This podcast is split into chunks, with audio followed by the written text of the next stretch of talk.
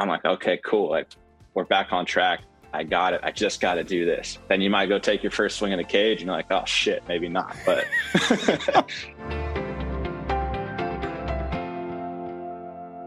What's up, everybody? Welcome back to another episode here on Youth Inc, presented by Audio Rama and Body Armor.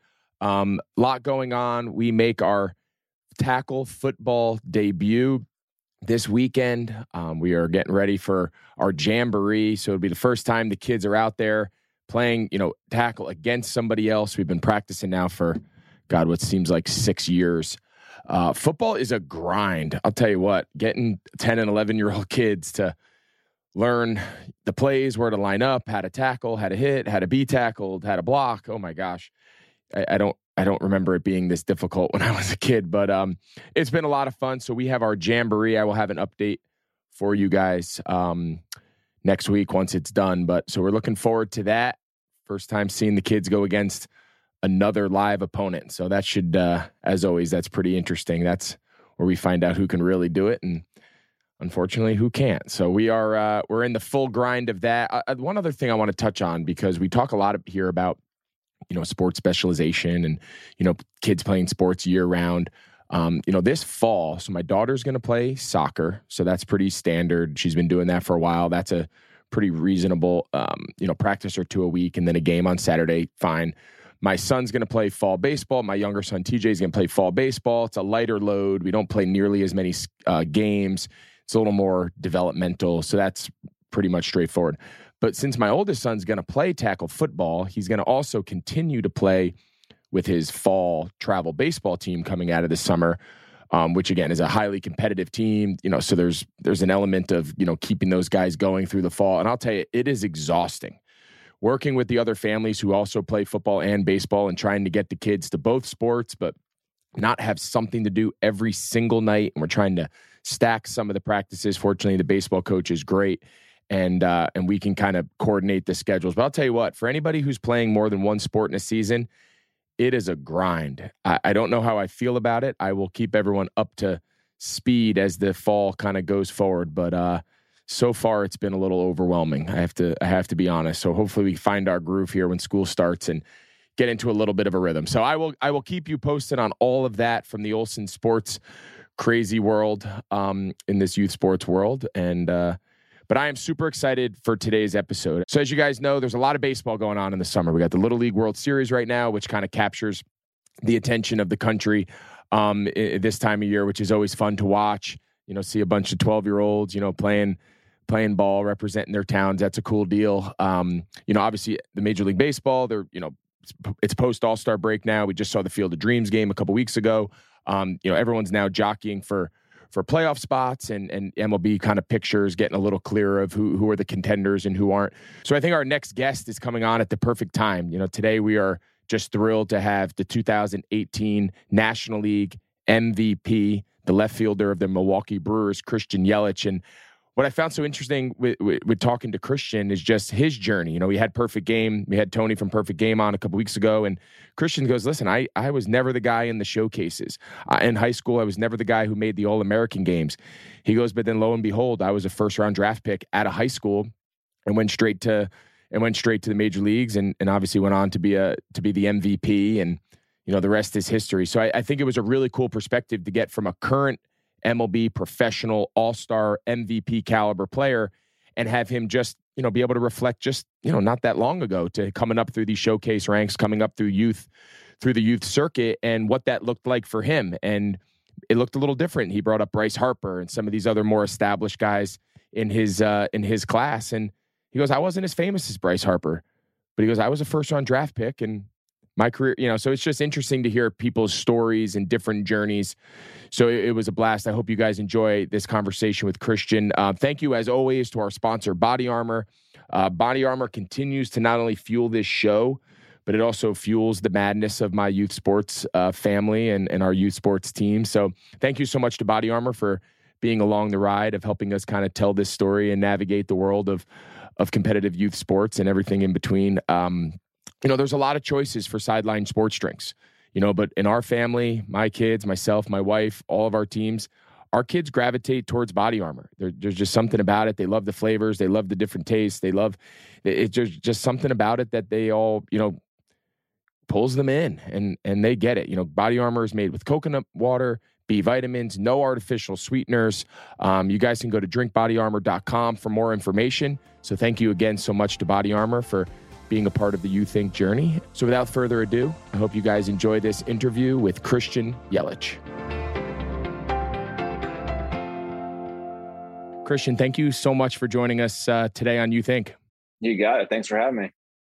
Yeah, man. So, so as our listeners know, and, and you got a chance to say hi to one of my two boys uh, before the, the show started, they were fired up to meet you. They've watched you, and they they knew more about you. I'll be honest, they knew more about you than I think I did, um, because they, it's amazing. With they pick it all up in like MLB the Show, and they play all these, so they know everything about all these kids. So they were so they were fired up. We do a lot of baseball in our house, but I am not going to lie, I am not a baseball background guy, but I've come to just learn it and love it through watching my kids play it, you know, and just watching them grow up and coach their teams and whatnot. Mm-hmm. So you're our first baseball guest.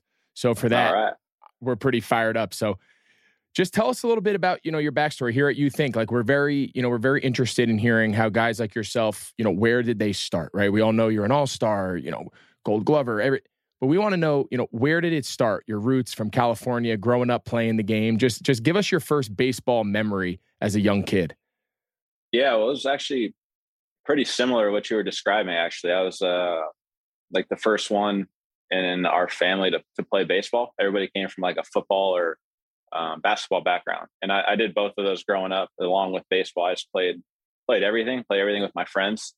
Um, made a lot of good friends through sports that way, and I'm actually still friends with like a lot of those guys today. Uh, and then I was just always probably best at baseball and then so once I got to once I got to high school, I just chose baseball and stuck with that and was like, hey, if I'm going to do anything in in sports like I want to do, it's probably going to be in baseball. So I put all my time and energy in that. But growing up, I played everything, played with my friends, did did uh, pretty much every sport you could probably do, I think, and then found one that I, I liked the best and was probably the best at, and then just kind of stayed with that. But uh, nobody pushed me to do baseball or we never really had a baseball background. So everyone was just like figuring it out. I, I learned the game through playing it, not really through going to private instructors or, or, or groomed to be a baseball player, I guess how it is a lot of ways. Um, growing up now, like kids are so specialized and they're either all baseball, all football, all basketball from a really young age. And I was never, never really like that. Yeah, so so dive into a little bit more of that. We cover, you know, the specialization aspect, but we also cover, you know, and you touched on it. a couple weeks ago. We had on um, Tony Harper from Perfect Game. I don't know mm-hmm. if did you play any Perfect oh, Game? Yeah. I'm sure you did a lot of those showcases and stuff. Yeah. So we had him on. My kids play Perfect Game events, and we fly around. It, it's just, you know, again, it's 10U baseball, and we're flying across the country. It's it's it's a lot. But so tell us a little bit about you know what you mean by that, right? So you, you weren't you know you weren't going to private batting lessons. You weren't were you playing travel ball? Were you playing summer ball? Were you playing rec? Like what were you? What level of play were you growing up? You know, playing growing up yeah. till you got to high school. Yeah, I did. I did all that, but it was all it was all fairly new when I was still a kid. Like travel ball was a thing, but it's not nearly what it is today. Like it's it's so big today, and like I said, it's like 10U has has travel ball and probably even younger. And I think it goes first, to 9U. Yeah, right. So I can tell you from firsthand experience, it goes to 9U baseball. So which is crazy. crazy. And I think I think I started playing travel ball when I was probably 12 ish, somewhere around there, but it was it was real local, I think. Like we weren't we weren't really like flying anywhere. It was travel ball, but it was a lot of kids from like the town that I, I grew yeah. up in. Like we were all together. We'd all play in the same little league or pony league, and then summer or whatever, we'd all be on the same travel team and then kind of go our own way. And I didn't do perfect game till high school, which was still kind of starting out. Like perfect game wasn't what perfect game is now. And I think my first perfect game, I was probably a sophomore, sophomore in high school, maybe a junior in high school, and then did a few of them I never made like I never made the the All American game. I got cut from Team USA, so I was like I was one of those kids that just I was a terrible showcase player, but when the game started, I could always play. You know, which ended up working out for me in the long run. But if you just look at like each skill individually, like nothing probably stood out to you at the time. And So my I don't know if I ever got I don't know what my best perfect game score ever was, but I, we can find it out. Your yeah. your profile, I promise you, is somewhere up there, along with oh yeah three thousand nine year olds. Right. So I was obviously never good enough to make their their uh, All American game or whatever it was, but uh, I well, you were it. good. I, I think you were plenty good. I mean, you were good enough to obviously be drafted in the first round out of high school. So I, I think you did something right. The Miami Marlins. Before we touch on that, though, correct me if I'm wrong. You were committed to go to UM, go to University yeah. of Miami. Mm-hmm. I was. So tell me a bit. Tell me a little bit about that. Obviously, I'm an alum of yeah. UM and went down there the baseball program when I was in school. Ryan Braun, who was a teammate of yours, yeah, he was in school with me. So I mean, they got a great program down there. So just just talk a little bit about how, was that a hard decision, like to pass up going to Miami and then get yeah. drafted by the Marlins? Yeah, it took me. So back then, so I got drafted in in June, and the the signing deadline wasn't until like the end of August back then. And it's it's more July now, I think. So I took the whole summer basically to to make a decision, but it was kind of made for me in a sense, being like a first round pick. Like you're going to get if you really want to play in the in the major leagues, like being a first round pick, it's going to give you the best opportunity. You're going to get the longest leash. You're going to get every opportunity to succeed. And I was like, at the end of the day, I was like, what I really want to do is play Major League Baseball, and so this is the best opportunity. So that's kind of how I made my decision. But at the time when I committed to UM, I, I actually thought I was going to college. Like I didn't become like a high round draft guy until really late. Like there's guys you know that are going to be first round picks when they're underclassmen or juniors or going into senior year. Like this guy's going to be, um, you know, a first round pick for sure. Like our, my draft class was Harper, Manny Machado, like all a lot of really, Jesus. really good players. Yeah. So yeah, I, I knew these like you play with them, you're like, oh yeah, these guys are first round picks. You know, I saw Bryce when he was 15. We're at the same showcase. Like, this is the best player I've ever seen in my life. I'm not. Me and him, we're not the same right now. Um, he was 15, I think, and I was like 16 or 17, and he was unbelievable. But at the time when I made my decision to go to to UM, I, I honestly thought I was going to school, and I was originally committed to UCLA, which was like 20 minutes from where I grew up and I changed my mind. I was like, you know, if I'm going to go to school, like I want to, I want to go to school. I'm to, I'm going to do this thing. So ended up kind of going back out and, and seeing what was out there. Cause I committed so, so early, which I think was after my freshman year, maybe sophomore year, like verbal committed to UCLA. And looking back on it, it probably wasn't the best decision and nothing against that program or, or those guys. Cause they're, they're great. They actually won the college world series. Um, you know, a few years after that.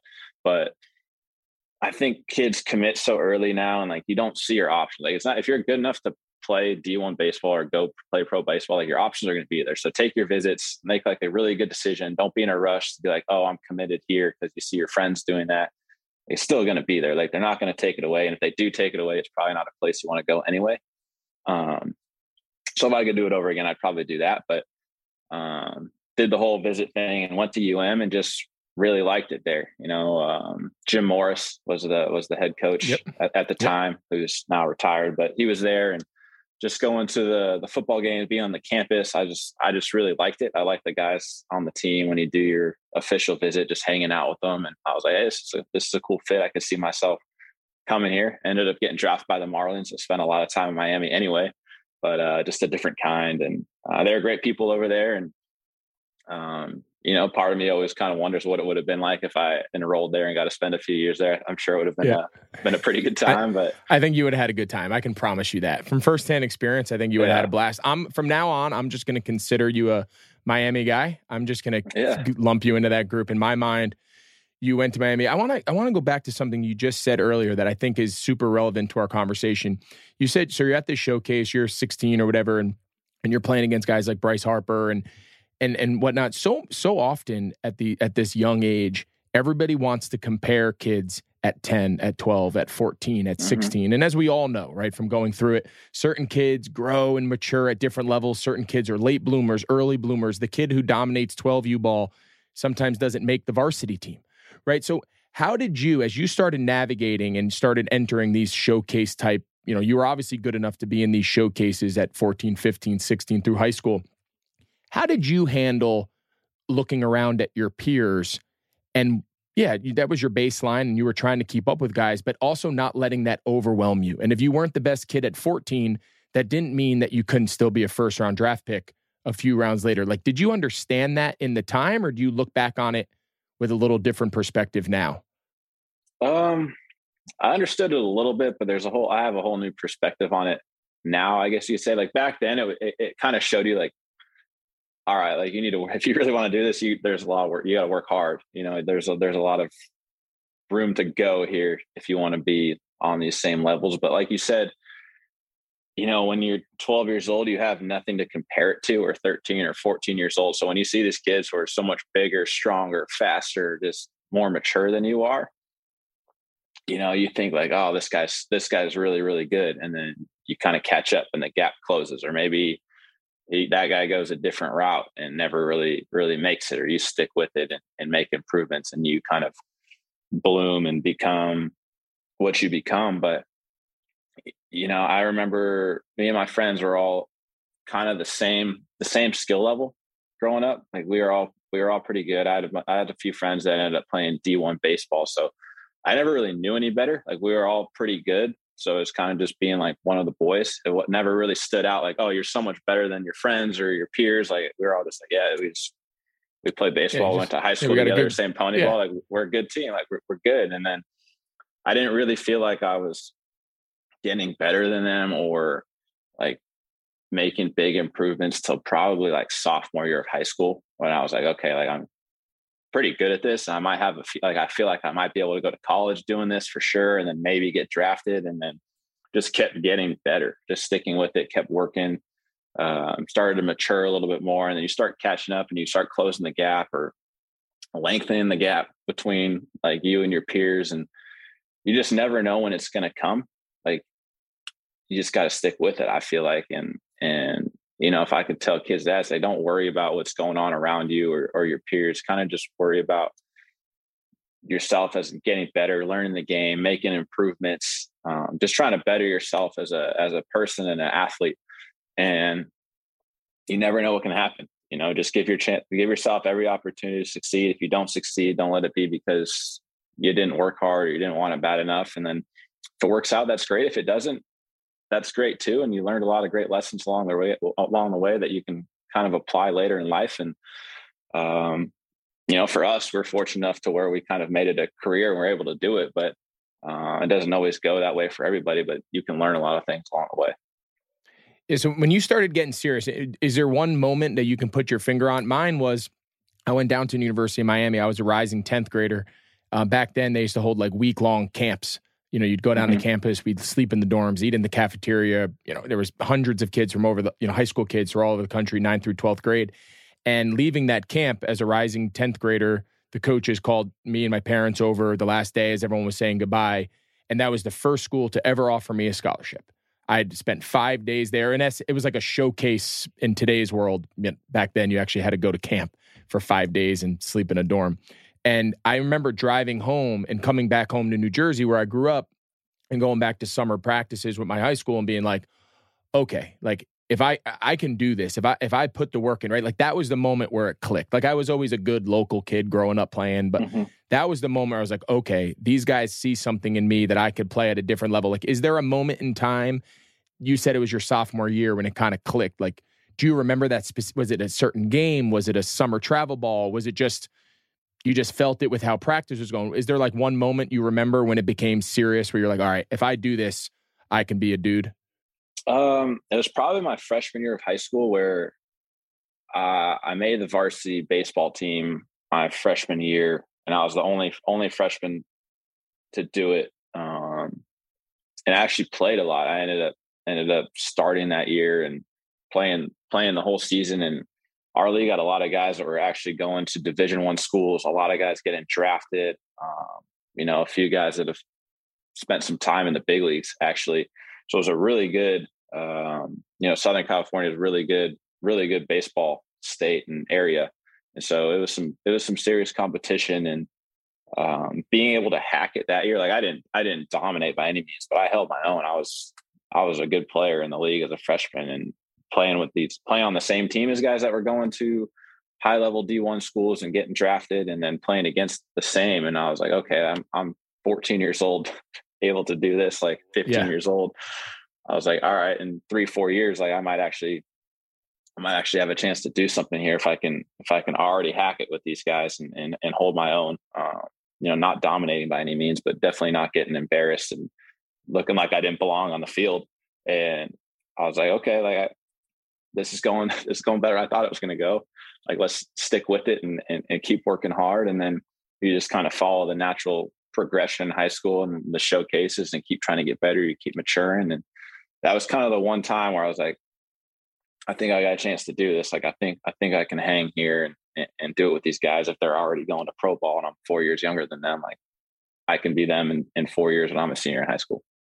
Love that. That I think that's so important. We talk all the time about putting your kids, you know, t- talking to parents about putting their kids in challenging situations. Right? You easily could have mm-hmm. played on the ninth grade team and dominated, mm-hmm. but instead you get put up with older kids. You test yourself. You have, you know, I'm sure you have ups and downs, but at the end of the year, you look back and you go, "Yeah, I held my own." And then next year, as a sophomore, it gets a little easier, and so on and so forth. That's something we talk about a lot here on the show. Is like, how do we find what that challenge is without overwhelming our kids? But also not making everything so easy so that the first time you face adversity is the first time you step on the mound as a 17 year old because the rest mm-hmm. of your mm-hmm. life you're always the best kid on the team you always played against teams that were inferior to you so it's i think that's important for people to hear that path talk to me a little bit about your family you know throughout the course of i know you had two brothers your parents like where what was your family's approach to sports at a young age you know I, I grew up my dad was a high school football coach as our listeners know he pushed us. He was hard on us. He demanded a lot of us, but he never had to beg us to go. Like me, I had, I also had two brothers. We were all boys. We all played Division One football. Like it was just what we did.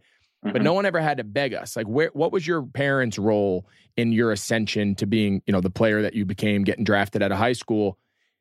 Were they begging you to go? Were you the one saying, "Hey, mom, dad, brothers, hey, let's go out and play. Let's go practice"? You know, wh- what was that dynamic like?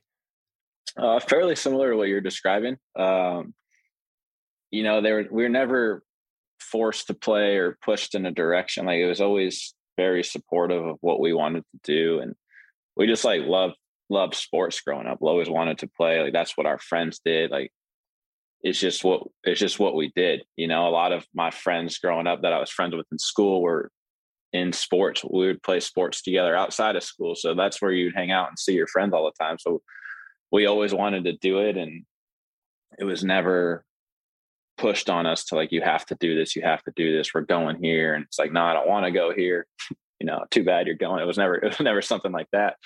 And even when i got drafted in at a high school they were they uh were basically like look we'll we'll help advise you and you know give you some input on this decision whether you want to go sign and play pro baseball or you want to go to college you know at the end of the day you're the one that has to live it right? So you're the one that's going to make the decision. We're here for you if you want to bounce some stuff off of us or look for some for some guidance. But um, that was probably the biggest decision I made at, at, that point in my life when I was 18. So, do you want to go to college for the next three years, or do you want to go in the minor leagues, ride the buses, do that whole do that whole grind, and try and make it to the big leagues? And um, you know, I obviously decided to sign, but they aren't going to be like you have to go to college or you have to sign like this is what you're doing. It was all like hey this is it's your decision. You're the one that has to do it. So we're here for you if you need us and um, you know you're the one that's going to make it. So often in these conversations we've had with a couple dozen people you know whether they're athletes or parents or coaches whoever they are across the spectrum it, it always boils down to the successful people. It, it comes down to it's it's kid led the kid drives it. The kid's the one saying, I want to go, I got to go practice. I got to go to game, you know, whatever it is. I want to try this showcase, this team, whatever. And then the parent support comes next.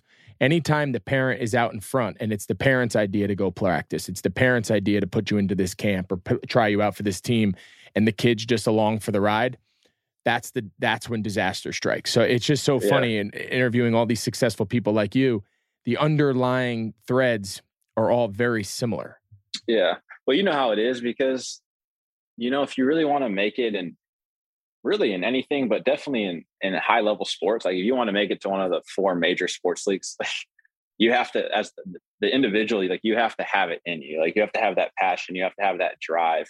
Like nobody can do it for you because it's so hard. And people are so talented and everybody want, there's so many people that want to do it that if you don't, like you're gonna you're gonna wash out or someone's gonna pass you over if you really don't have that like internal drive inside of you. Like it's just it's not gonna work out. No matter how bad somebody else wants it for you, if you don't want it that bad for yourself, then it's just it's just never really gonna work out, in my opinion. No, you're uh, you're dead on. I, I couldn't agree more with that. It's something that I try to instill in my three kids now as they're kind of entering these things and you know they want to go to these tryouts and they want to go try out for this team or they want to go to they hold all these as you know these all these like showcase events you can do something every weekend if you wanted to right and my thing is listen if we're gonna if we're gonna make this sacrifice and we're gonna drive to east cobb down in georgia for seven oh, yeah. days and then we're gonna go yeah. to florida we went to east cobb for a week we went to houston for a week mm-hmm. we went to florida for a week this is 10u baseball right my rule to the kid is if at any point your attitude sucks, your body language sucks. We've got to drag you to practice. You're not being, we're done. Like, we're not making this sacrifice as a family to fly around the country to watch you play baseball and give half ass effort. Like, I have no patience for it. You strike out, fine. You drop a fly ball, fine. You throw your helmet, you don't listen to your coach, you turn away when he's talking to you, I will rip your ass out of the dugout. I have no patience yeah. for it. Like, that's our, that's, yeah to me it's it's not a outcome thing it's a are you doing everything the right way are you a good teammate are you a good listener are you trying you're gonna screw up you're 10 years old mm-hmm. yeah you're gonna strike out are you gonna bang your bat and throw your helmet are you gonna get in the dugout and cheer on the next guy and go out and take your position in the field and be a good leader like to me that's what all this shit's about yeah i i couldn't agree more and I feel like you have to learn those lessons sometimes too. Like you have to do it the no wrong doubt. way and get corrected. Absolutely. yeah. You know, I was the one getting my ass ripped out of the dugout a time or two, and I was probably that age too, just because you don't know how to handle it as a as a kid for sure. Also, I would say to that too is like just because, you know, if there's any kids out there, just because you don't make like whatever team it is, like like I was telling you earlier, I never made a perfect game All American team. I never made an Under Armour All American team. I played part time at area codes. I got cut from Team USA. Like I didn't do any of that stuff. Wasn't told you're not good enough. You know, like cool, you're a good player, but not good enough to do this.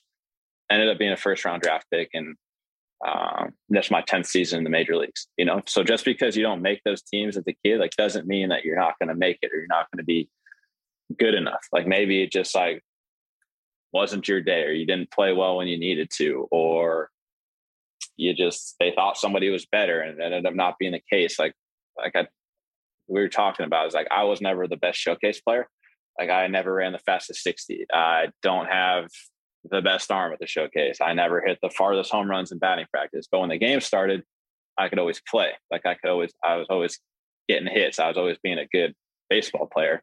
But not one of my tools necessarily would stand out and wow you um, in a showcase setting to where you're, you know, it, it, would stop everybody and be like, oh, wow, like let's pay attention to this. And, you know, so there's some guys there that, you know, they'll throw a hundred. I remember guys throwing 103 from the outfield in high school or guys hitting like hitting, you know, 450 foot homers in batting practice or, um, you know, running six 160s.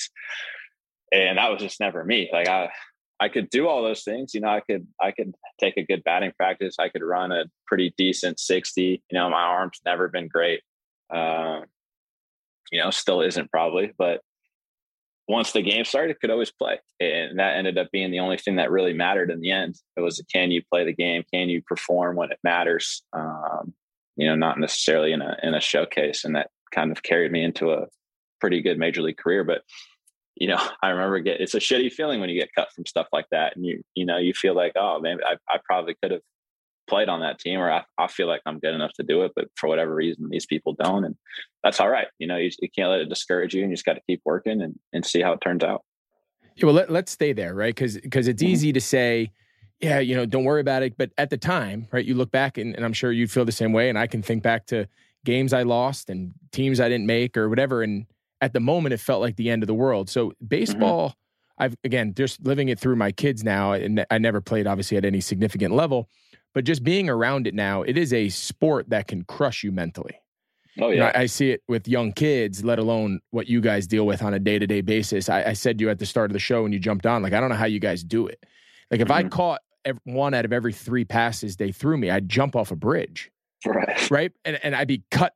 So like for you guys to be able to day in and day out handle that mental grind, I want to talk a little bit more about that because I think yes, it's relevant to baseball, but I just think it's relevant to all sports. Right, success mm-hmm. and failure. It's not a matter of whether you're going to have a down a bad game or have failure. It's just a matter of when it's going to happen. So specifically in baseball, but just overall and, and just through your entire life through sports, like what has been your approach to dealing with adversity? What's been your approach to not making a team or having a batting slump or whatever, an injury, whatever it mm-hmm. is, like that's real. There's not a player that doesn't go through that. And I think that's a really important um, perspective for you to give to our listeners as parents, as coaches, and then any young kids listening I, that I think they can learn a lot from.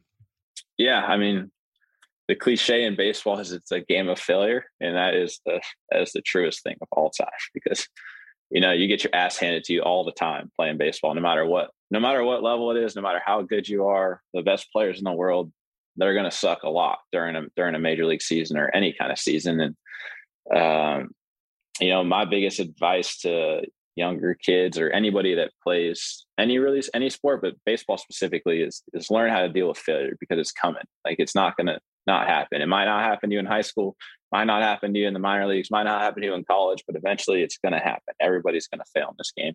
And the way you deal with it is kind of going to determine like how long you're able to to last. And it's almost this thing of you you kind of feel insane doing it because you just got to convince yourself all the time like it's hap- it's clicking next time. Like you could have the worst night.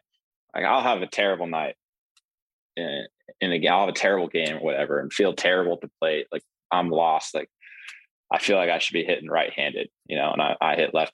So like I'm up there like I've got zero chance. And you go home that night and you're like, damn, that sucked. Like I don't know what I'm gonna do. And by the time you go back to the stadium the next day, like you've convinced yourself that like you found it. I've got like I got it. Like today's so day. how do you like, do that? So tell me how that happens. Like I I want to I want to know like what is that approach? Like do you meditate? Do you watch old home runs? Do you go to the cage early? Like what what do you do to change that mindset for that next plate appearance? Yeah, I mean a combo of both. I mean watching watching when you had success is is pretty it's underrated, I think. Like I think, you know, watching watching yourself be successful or just looking at things that that went well for you in a, in a game of failure, it goes a long way because every time I've ever done that, I walk away from it no matter how bad I feel. Like I'm like, okay, cool. Like we're back on track. I got it. I just got to do this. Then you might go take your first swing in a cage and you're like, oh shit, maybe not. But up until that point, up until that point, you know, you're like, you're back on it, or at least it gives you, for me, it gives myself reinforcement to what I want to do or what I'm trying to accomplish, or at least you have those images of success in your head when you're coming back to go do your job that day or you yeah. come up with a plan you're like okay like i just need to do this like maybe maybe i was i was late or maybe for me i think a lot of things like when things don't go well for you hitting hitting wise and people like want to point to mechanics and stuff a lot of your mechanics break down when you're just not on time in baseball like you're just late and you don't think you don't think you are. Like being on time in baseball, you're earlier than you think is on time. And you kind of you kind of get back in this habit of like, all right, well, like I'm I'm ripping off the ball or like I'm rolling over, but it's like why?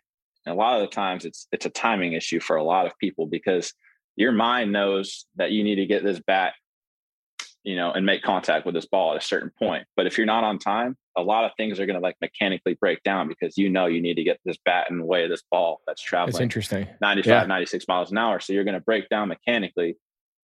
But really, there's nothing wrong with you mechanically. As I say, you're just late as shit. So there's you had no other choice but to do this. You know. I'm like going and, through every batting cage session that I've had with any of my kids, like right. as as as recently as this morning Mm-hmm. And I'm sitting at, I, and I'm like having flashbacks and I'm like trying to read, uh, this is super helpful. Please continue. Right. Because like, great. if you, if, yeah, if you think about it, like there's guys hit from so many ways, right? There's not like one stance or one swing in baseball that works. It's just whether or not you have enough time to do it. You know, guys start with their hands over their head or leg kicks or no stride or toe tap. And you can do all that as long as you have time. And basically, what a pitcher's trying to do is to get you off time, whether that you know by pitches, by leg kick, whether it's fastball, curveball, like the whole the whole game of baseball is basically a timing thing.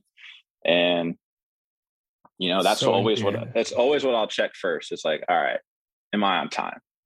And if it's like no, then it's like, all right, well, then a lot of your problems are probably because you're not on time. And then if you are on time, then you can kind of go from there and go down the line. And each hitter is different specifically, I think, um, with what they do wrong. But I think your problems as a kid are your problems forever. So what you do, like when you're not doing well in baseball, it's gonna it's it's your thing for your for life. Like your bad habits are your bad habits, and you kind of learn to manage them and and, and solve them quicker the the farther you go in the game. And that's what the minor leagues and and all that's for is to to learn how to deal with failure and then be get back on track as quick as possible and learn yourself as a player. And then you can have those quick fixes because you know to be really successful in the big leagues i think you can make adjustments very quickly like pitch to pitch rather than not not at bat to a bat or game to game. I think that that separates major league minor league college amateur is how fast you can make adjustments and you know yourself. And if you can't make adjustments in the league then you're gone basically because you get figured out. There's a lot of guys that have a really good month, a really good two months, maybe a really good year. And then there's so much information, there's so much scouting that they're going to adjust to you. And then it's whether or not you can adjust back and keep that, you know, that game going basically. And then it never ends basically until your career's over. I, think that's so. I mean, yes, it's it's relevant to baseball and it's relevant for anybody out there who has a kid or son or daughter plays baseball or softball, but or sports. But I just think it's a great it's a great approach to life in general. How fast can mm-hmm. you adjust? Right? Yeah. We all have plans. We all have visions. We all know where our life is going, and nine times out of ten, that's not where it goes. Can you adjust? Can you? I, mm-hmm. I think mm-hmm. that's such a valuable lesson, and, and something. It, it brings up a good segue here to to the next thing I want to talk to you about before I let you go. I want to talk about the approaches of the coach. So, so obviously you've been around a lot of coaches from the time you were mm-hmm. a little kid, now all the way through the big leagues when you're in one of these moments when you're in your own head and you're trying to sort out a swing or sort out something in the game or whatnot, like what have you found as far as the best coaching practices, the guys you've been around that have helped you either sustain success, right, which is everyone's ultimate goal, and you've had a ton of it, right? MVP, mm-hmm. all stars, name it. But then also the coach also has to be able to be there and know when it's time to to kick you in the ass and say, hey man, we got to work through this. Stop feeling sorry for yourself, but also know when to put his arm around you and say, hey man, take a deep breath. Like we got to relax. Like what is the what approaches have you been exposed to that you felt worked the best for you? Yeah, I mean, my favorite kind of coach or coaching is like the guy that's willing to grind it out with you. Like, hey, you want to like you want to sit here and work on this for two hours, or you want to watch this for an hour? Like, cool, I'm in. Like, I I love those guys because it feels like you have someone in the fight with you. Someone's in there with you, and so that, that's so that's, important. Yeah, that's always what's mattered to me is like, does this that does this guy want want to be in in in the fight in the battle? They want to put in the work just as bad as I do, or not? Like that's kind of how I've kind of had a, a relationship, a good relationship with coaches, are the ones that that you feel like really care or really want the best for you and I've had a lot of success in this game, but I've also had a lot of failure in this game too. You know, and you're you're you're you're constantly going through it and battling it. I've I've had really good years. I've had really bad years. You know, I've had years where you're injured or or whatnot. Like my last two seasons haven't been probably what I've wanted, or I haven't done as well as I know I'm capable or what I like. But you just got to keep going through it and keep finding and keep working because I kind of feel like when you don't work and you you throw in the towel, like you know, you know what you're going to get. It's not going to be a good result. But as long as you keep working, like there's always a chance that it gets better. Always a chance that it it can improve, and you have to build on the the little victories and try and stack them together, and and have somebody in there that kind of reminds you of that. And sometimes it's a hitting coach, sometimes it's a coach that that pushes you, or sometimes, like you said, it's a it's a guy that like keeps it real or you can just like talk to about certain feelings or like whatever it may be. Maybe it has nothing to do with the sport but you're just you're just in this grind with these guys for for months right? Like you spend more time with your your teammates during a season than you do with your own family or anybody else. Like whoever's in that life with you is the is are the people that you're around for the majority of the year. That just kind of the life we chose and what comes along with it. So, um, you lean on coaches, you lean on teammates, like people that that really get it and understand like what the what the grind's all about and and how hard this shit can be sometimes. No shit. I, it's so funny you say that. After my worst games, you only, you wanted to be around your teammates and you wanted to be around like your guys, your team, your your the other players, the coaches, because I felt like when you were around, if you were around other people, like friends that don't play, like people in your mm-hmm. neighborhood, mm-hmm. and nobody gets it, right? Like, I'm, oh, he mm-hmm. dropped three balls, he he had a bat. But like when you're around your guys, and these are other guys that understand the grind, they understand the fight, mm-hmm. they understand the adversity. Like those are the people that you don't feel are passing judgment. Because guess what? Next game, one yeah, of those guys is going to be shit, right? So I always, I always used to have like a. It was almost like a, um, like a karma type thing. I never shit on anybody else. Mm-mm. You could have dropped 15 balls in a game, and after the game, there's no. Come on, man, you're killing because guess what? The first time you jump somebody else for playing like shit, you're going to be the dog the next game. Oh, yeah. And you, are like, I believe that wholeheartedly. Like, if you're yeah. going to give it, it's going to be you. So I, I think that's so important. But like, what is that interaction? So just dive a little deeper for me. Like that coach who's grinding with you, right? He's holding you accountable. He's he say, hey, I'll sit here and throw balls to you until you figure it out. Is there feedback? Is there just is he just picking maybe one thing You know, just one coaching point that he's saying, hey, let's just get our mind on one thing. Let's not try to fix five things at once. Or is it just, I'm gonna hear, I'm gonna be here to toss the ball. I'm gonna be here to do soft toss. I'll put it on the tee, whatever it is, and you sort through it. Like, what is the interaction that you prefer as you're kind of sorting things out? You know, for me, it's like coming up with a plan together. Like we'll sit down and watch video or something and like, all right, this is it, or this is what we're trying to accomplish or this is what I want to do. And then you feel like the two of you are kind of in it together where it's like, all right, sweet. Like this is, we've, we've identified like what we want to do. Now let's go figure out how to do it basically. And then you have someone that holds you accountable or that is in the fight with you or can kind of check you because you might think you're doing something, but you might not be. And you need someone to be like, all right, like, no, that's not it. We're not going to do that. We're going to do this. Like, this is what we talked about and they're there for you. And you know that I feel like you make it through a season like that, or you have a teammate that you can can bounce stuff off. Because like you were saying, like after game, like your teammates might know what happened. Like it might look a certain way to the 40, 50,000 people of that are course. in the stands, but it actually is like completely opposite. Like something no really, doubt. Something really messed up happened that led to this. And only the people that like play the game understand like what happened. Or it might look like a really bad play or error or something to someone who's just sitting in the stands watching. Of course. But anybody that played knows like, man, like that was just really shitty luck. Man. That was a shit. That ball yeah. took a bad bounce. It right. Like whatever. You were just yeah, in the yeah. wrong. You were just in the wrong place at the wrong time. And it just happened to be. It just it happened, happened, to be, you today. But if anybody exactly. else was in that situation, it would have been. Of course. But you were of just. Course. You know, you're just the poor guy that's gonna have to, gonna have to wear it. You know? And they'd understand that but really nobody nobody else might right? Or of course. they know what it's like to to put in work and see no results. Like just because you work hard doesn't mean that anything good is going to happen.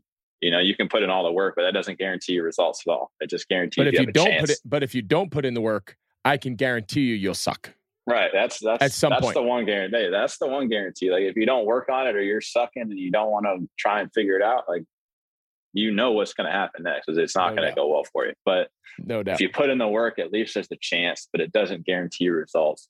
And I think those might be the f- most frustrating times is when you put in a lot of, of the work and you see absolutely nothing. You're like, great, like we got All right, absolutely well, nowhere. Let's let's change gears here before I let you go because I know you obviously you guys are on a crazy schedule. So again, thank you for this insight and perspective is just so cool. I'm fascinated by it. I I'll make a quick segue fast and then I'll get to my last point.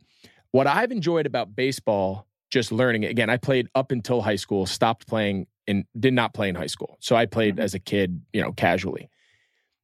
I've gotten into learning baseball just being around my kids and coaching their rec teams and, you know, now watching them play travel and, you know, mm-hmm. whatever.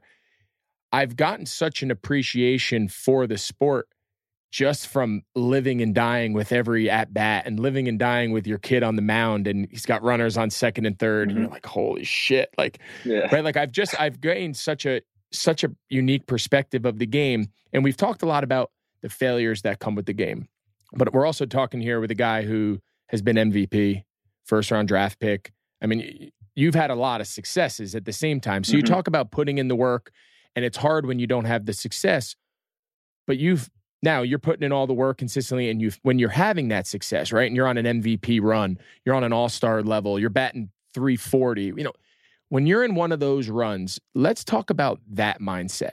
You know, it, it's easy to work hard when you're struggling, right? Mm-hmm. If I had a bad game and dropped a couple passes, you'd bet your ass 20 minutes before practice started, I'd be on the field and having somebody throw me balls. But if I caught 10 passes, would I still be out there in pre practice catching the same catching routine. So talk to me a little mm-hmm. bit about when you're feeling it. You're rolling, you're having a great run, a great stretch of games. How do you contain how do you continue that same approach? Because success to me is the greatest enemy of a mm-hmm. player, right? Because it you, you lose the grind. It's easy to work hard when you suck. Talk talk to me a little bit about when you're having success, what sort of approach you continue with.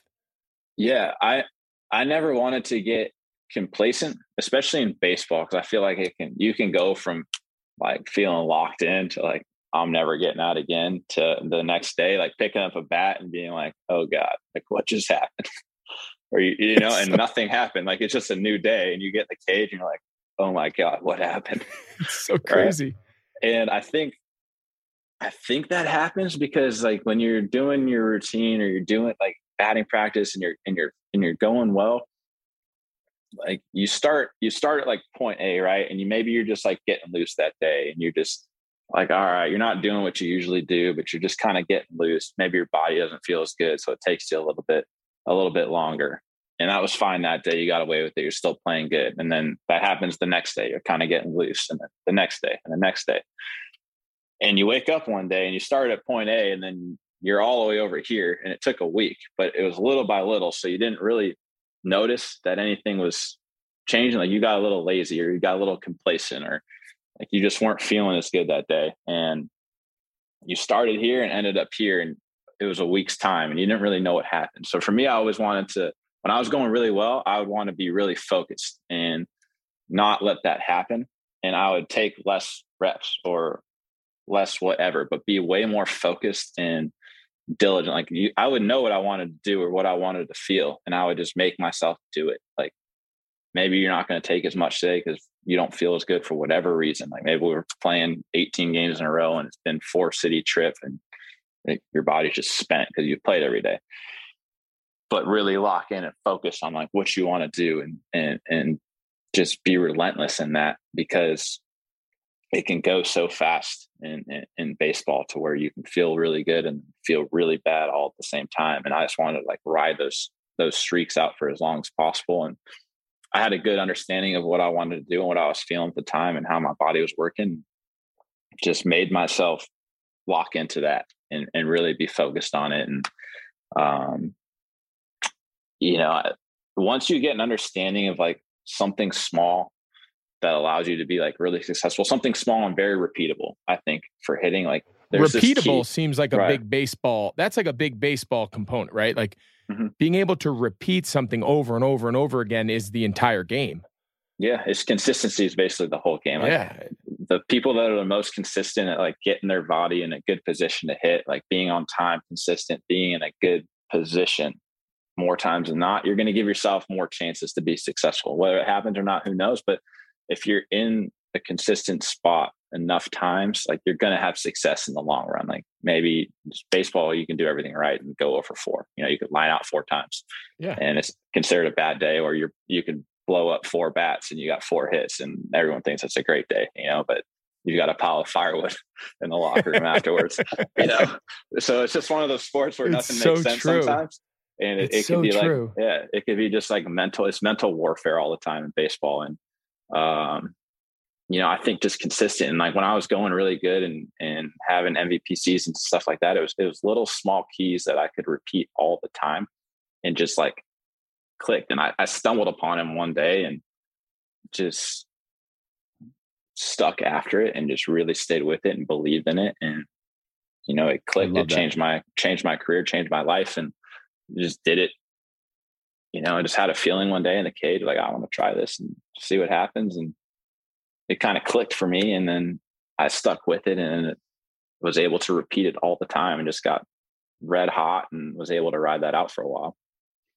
I, I just I, am fascinated by just all of this. I, my my mentality, even like coaching the kids teams in baseball, sometimes I step back and I'm like, my my way of if I had a bad game, that next practice, Wednesday practice, it was going to be like it was going to be full throttle, right? Like mm-hmm. my point was going to be I'm flushing that game. Now, granted, I had seven days before I had to play again. You have right. like two hours. Yeah, but but you know like I could come like will myself back with how hard I practiced and how hard I trained and run and catch extra balls. And you almost like could will yourself through a bad game and flush it and move on.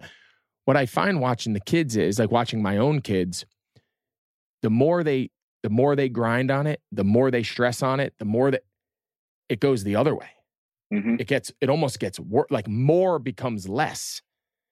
And it, it's just so counterintuitive to how I've always approached football, but it's also opened my eyes and given me a greater appreciation for just how hard it is to do what you guys do.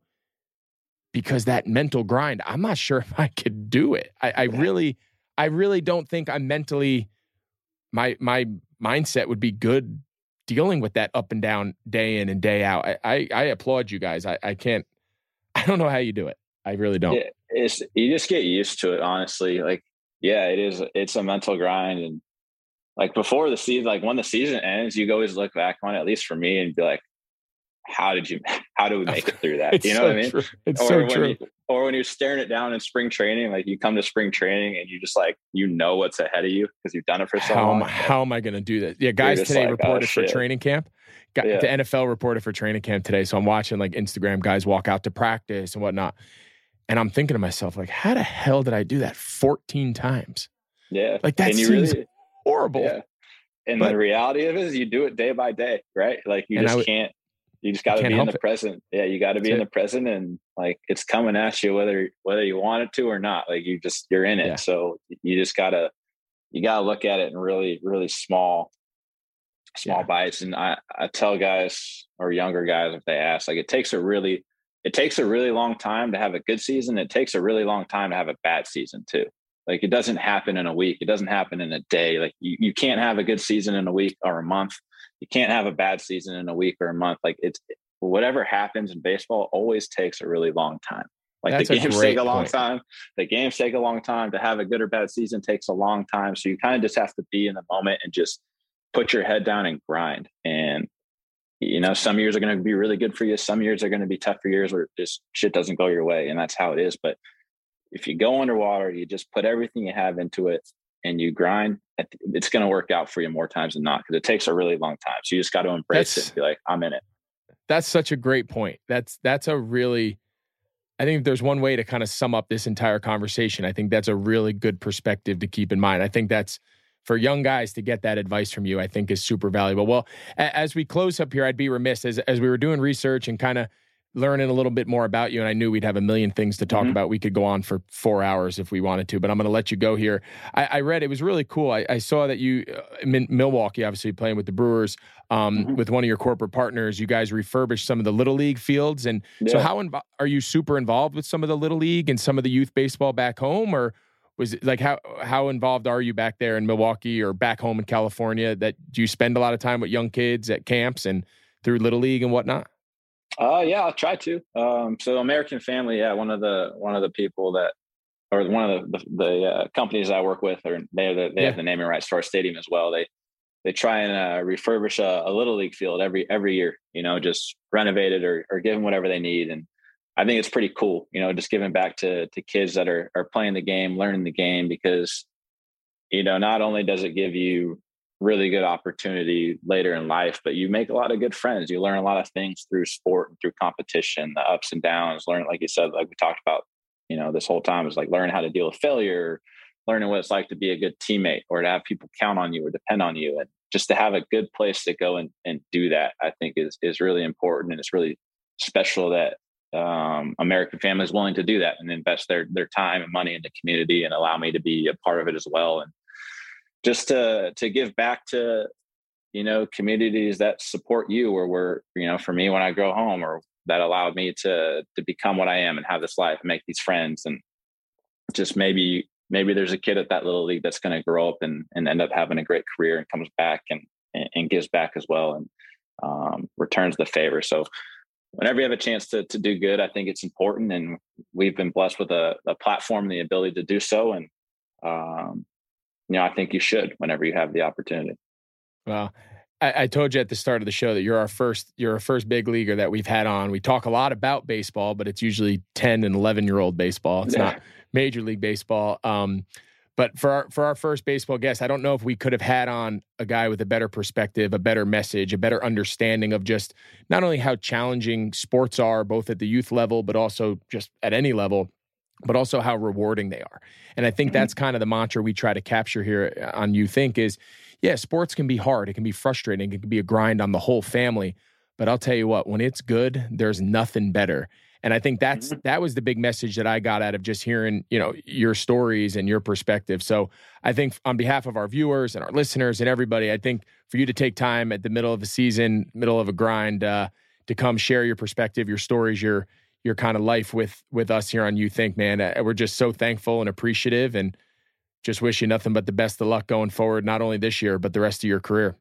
Yeah, of course. And thanks for having me. And yeah, it's a good message. You know, I think I think when you have success, it's really important to enjoy it too. You know, I think a lot of times it's like I was like head down grinding, like don't let it don't let it get to your head. But especially in baseball, there's so much failure. The times you do good, you got to enjoy it. And, and in sport in general, it's really hard to do well in sports. You know, at whatever level. So when you when you when you do do well, like enjoy it. You know, you worked really hard for that, and it doesn't always go well. You don't always have great games. So I think when you do, like, you need to let yourself enjoy it because the next day could be a grind. You know, and kind of just live in the moment and be happy. Like, yeah, obviously don't let it get to your head and, you know, think I'm the man, I got to figure it out. But when you do well, like, hey, enjoy it. Like, all right, like that, that, all that work was worth it, or we're headed in the right direction. Um, you know, it kind of gets you through the grind. So I appreciate you having me, man. I really, I really enjoyed it. Um, you know, time flew by. Like you said, I wish we had a little bit longer so we could. I know we, we could keep going forever, but I got you know, maybe we'll, maybe we'll maybe we'll run it back one of these days. Yeah. Or um, you can become a recurring. You can be you can become our our, our MLB um, recurring guest, and you can yeah for sure. Just keep us or bring the boys speed. out to bring the boys out to a game or something if we if we cross paths and uh, I'd love to My, that way. I'd love to. My boys would would die to come out. They like I said, yeah. they've gotten big into baseball. We watch it on TV. We we learn, we study it. I find myself laying in bed at night. You can, I'll tell you what, you can learn a lot about baseball on Instagram now. Oh yeah, I thought, man, the amount of drills that I've stolen from guys, and oh my god, yeah. I, you can learn a lot about shit on Instagram these yeah. days. I don't know if these guys know what they're talking about, but it looks good to a guy yeah, like me. Some, some, some of them do. Some of them are full of shit. I have no idea what they're talking most about. Most of them are full. Most of them are full of shit. Yeah, but there's but, some there's some good ones out there for sure that actually actually know what they're doing. But yeah. yeah, man, we'll get we'll get connected, bring the boys out, and um, whenever you guys are free. I know, I know you got a busy schedule, so do we. So whenever we whenever we cross paths, man, that'd be awesome. That'd be great, man. Well, hey, best of luck. I appreciate it. Good luck uh, the rest of this season and beyond, and look forward to crossing paths here soon. Yeah, appreciate it. We'll talk soon. Appreciate you, buddy. See you, man. I hope you guys enjoyed that conversation with 2018 NL MVP Christian Yelich. Uh, just his journey through youth sports. You know, not only travel baseball, not only that youth showcase circuit as a high school player, but just as a kid playing multiple sports and kind of just getting an insight into his into his journey and kind of what allowed him to be a you know high school kid being drafted first overall and obviously now going on to have an MVP All Star caliber career, which kind of speaks for itself. So I think it was just such a timely and such a relevant conversation with a current with a current superstar type player who went through this showcase travel youth sports world not too long ago and to be able to just compare and contrast how different it is today from when he went through it i think was was a really timely and a really interesting conversation so i hope you guys enjoyed that um, I, I know I did and learned a lot from it. My kids were stoked to, that he was coming on. That's like the one episode they were fired up for. Um, they're not a big fan apparently of Dad. It's more who Dad talks to. Um, at this time, as always, I will bring in Tasha, our producer. Tasha, what's happening? And uh, I'm sure you have lots of good questions from our from our followers and people that continue to submit. And we, again, we thank you guys so much. Continue to submit, continue to send Yeah. in your questions because Tasha loves being on the show. So any excuse she has to get some camera time, she's in. I'm like, please give me something to ask Greg too, please. I just Um, want to be on the show so bad. Yeah. In, relation to baseball, one of our first audience questions says that a coach in Long Island allowed his 10 year old pitcher to pitch 159 pitches in one game after pitching 49 pitches the day before to ensure the win. So they wanted to know your take on that. It's almost hard for me to believe. You know, I, I'd almost want to like fact check that. Hopefully, whatever. I hopefully this is a true story. Hopefully, this is somebody that's actually sending in something that happened because that just sounds so. I almost don't know how that's possible. You know, and ev- I have yet to be in a tournament, especially at that age, let alone any age, where there wasn't pitch count limits. You know, and oftentimes it's uh, 75 pitches in a day and only can throw maybe 100 pitches for the entire weekend tournament based on, you know, three day tournament, whatever it is. So the fact that he would go 49 and then 159 and be at 200, it, it just seems, it seems unrealistic. So that first and foremost, I, I have a little skepticism of whether that's actually true or not. Maybe If it's Long operate- Island, you know? It, well, Long Island, Strong Island, those guys, they don't, Yeah. apparently they have rubber arms, but if let's just assume that it is true, that coach should no longer be allowed to coach. Like that's beyond just reckless. That's beyond. I mean, that's that's abusive, right? I mean, we all get caught up in wanting to win. We all probably get, but 149 pitches in a day. Forget that he pitched the day before. Just that one day, someone needed to step in, an assistant coach, a parent, and say, "Hey, listen." This has gone too far. Like, who cares about winning and losing this ten-year-old baseball game? You're you're killing this kid. So, I I- that's alarming to me. If that's really going on up there, somebody in that organization, somebody in that area needs to get a grip and place some guardrails for these coaches. If the coaches can't do it themselves, then someone's going to have to do it for them, which is pathetic. But um, yeah, that there, there's a lot to unpack there, and that's very concerning, very alarming, and it's just outright dangerous. It's just not fair to the kid. It's not fair to any of the other kids. Um, there, there's no place for that sort of overuse, especially for a kid, you know, who's so young. He's 10 years old. So they they need to take a good hard look at what they're doing up in Long Island because that's uh that's pretty concerning. Yeah, that's wild. The second question from you guys says, How much time are you putting into coaching, Greg, for tackle football each week? Are you watching film? Are you drafting up plays, prepping drills with your dad? They want to know the prep time that goes into it. I am almost embarrassed to say how much time I spend on it. To be I'm being dead honest. Like, you know, we practice so f- starting August 1st, which was like quote unquote training camp, you know, we have call it 3 weeks before the kids go back to school, you know, end of August.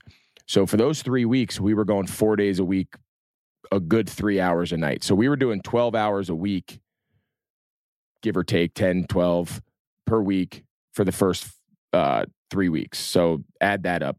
But then in between that, to the point of the question, right? You don't just show up to practice and make it up. We have a practice plan. We have, you know, a text message thread where we say, all right, here's what we want to work on on defense. Here's what we're seeing. Here's what we need. You know, we need to work on our coverages, our fronts. The kids need to get better at. They need to learn everything. We we approach this season like they knew nothing, and in most Yeah. cases they didn't. Right. So we got to teach stance. We got to teach footwork. We've got to teach alignment. We've got to teach tackling. We've got to teach blocking. We've got to teach how to block. It's just it, there's it's never ending. So it's a it's a full commitment now, and this is my first time coaching this age of football, and uh, it makes you appreciate just how much there is involved goes into football and how much of a foundation we owe these kids to allow them to make their middle school team and, and beyond to high school or whatnot. So it's it's a lot. You know, we we film as much of practice as we can nowadays with the phones. I can stand right back there and record, and I'll sit up at night and I'll and I'll send a tape to you know Johnny's dad and say, hey, this is what I'm talking about with Johnny. Can you show him this and tell him you know X, Y, or Z? So like we can share the videos with the parents and make and they can then reinforce at home maybe what we're going through. Sometimes it's easy for them to see it. You can tell them over and over, but um, you know, it, there's a lot that goes into it. I'll tell you, you're scripting plays, you're scripting, you know, things that sound good in your head but doesn't work for ten year olds. It's it's a uh, it is an exhausting and a it's almost like a full time job. I'll tell you, but it'll calm down now to only like two or three nights a week now that school starts. But uh, for the last couple of weeks, it's been a grind. Nice. Shout out to all you coaches out there grinding. Shout right out, grind, grind mode. Um, the next one is kind of more of a feedback. Interesting. They said, Hey, Greg, I actually played at Wayne Hills for your dad. Hey, yo. Uh-oh. Say your name, but Uh-oh. he didn't. Um, he didn't I just say his name? He didn't say his name. No. Huh. Okay. Um, but he said, I also just got into coaching. And as part of our certification, um, we had to take the tip of the spear clinic. I thought it was awesome. The philosophy is great for youth football. He's he wants to know if you think that's also a good option for your listeners to help improve their coaching. Yeah, so to coach in the league that we're that we're all coaching in, we had to go through a pretty extensive like online training. And I'll and, and I'll be honest, the first, you know, so you, you watch like a little like slideshow presentation on, you know, the beginning is like health and safety and fitting equipment. Like that stuff's pretty straightforward. That hasn't changed a lot over the years. And then at the end of each section, you take a test and you got to get 80% of the test questions right. You get 10 questions or whatever it is. And then you can pass to the next section and you just continue on. It's probably three, four hours of class. It's a it's a legitimate certification. But what was funny was it got to the part on teaching tackling, teaching blocking, teaching taking on blocking. And it was taught like I've never seen before. It was not how I was taught. It was not how I had ever heard anyone be taught. It was taught in a very new age. Obviously, we don't want kids hitting with their helmets. We don't want kids leading with their helmets, but it like takes it to the very extreme. So, you know, we're obligated to coach it as, as such. But I had to like really watch these demonstrations and understand the terminology and understand the technique. And then you go take these these um, multiple choice questions. And the first couple times I didn't pass it. Like this was Chinese to me. So, mm. so I would go back and I'd rewatch the demonstration of these guys demonstrating, you know, what we call this tackle, what we call this blocking technique, and it was stuff I've never heard of. Interesting. But um, it was it was not easy. It was very very different than what I had been around for 30 years. Wow. So it's uh it's a different age now of teaching and I get why they're doing it, right? It's it's all the safety and the heads up and keeping everything out. But it's very very contrary to how I learned the game and how I've experienced the game for a long time. So it was a little bit of a learning curve for me to make sure when we went out onto the field we coach the kids the appropriate way, right? Safety and keeping their heads out of it and how to strike and how to tackle and how to use their shoulders and whatnot and not use their heads. It was um it was a it was a learning curve for me as well, but I'm glad I did it. So to answer the question, I think that certification stuff is great. I think even for people who've been around the game for a long time, the way we're coaching young kids to play the game now is just very different. And you if you don't if you don't learn it, you don't teach it, you're gonna you're not gonna teach them in the right manner and that opens up a whole nother can of worms. So it, it was a good education. It was a good refresher for all of us. But um, it, it took some studying in order to pass it and get my certification. So it was it was a real deal. Good job, Greg. Way to pass Thanks. that test. Yeah, maybe I'll share my certification on Instagram and just show off a little bit. I think you should. Like, I mean, that's what counts the certification, not the professional athlete part. Yeah. You, know? you no, still had to pass no. the test. It's wild. It's just, I'll tell you, Tasha, it's your dad would lose his mind. I'm sure he'd he lose will. his mind. He'd lose his mind. I think he's losing the way they're. I'm sure he's losing his mind for other reasons at times, but the way the way we are teaching the kids, it's hard. It's hard to block people and tackle people the way they want you to do it. It just is. Hmm. And you know, the kids got to learn it. You know, we're we're trying. You know, we're obviously their safety and and all that stuff is real, and we're trying to do it the right way. But I'll tell you what, it makes it a lot harder to get somebody to the ground. you can only use your arms. what do you mean you don't use your arms? You know, like when I was when I was coming up, right? Like the heads up thing was always, even when I was a kid, was always thing. You never hit with the crown of your helmet. You never hit with right. the top of your head.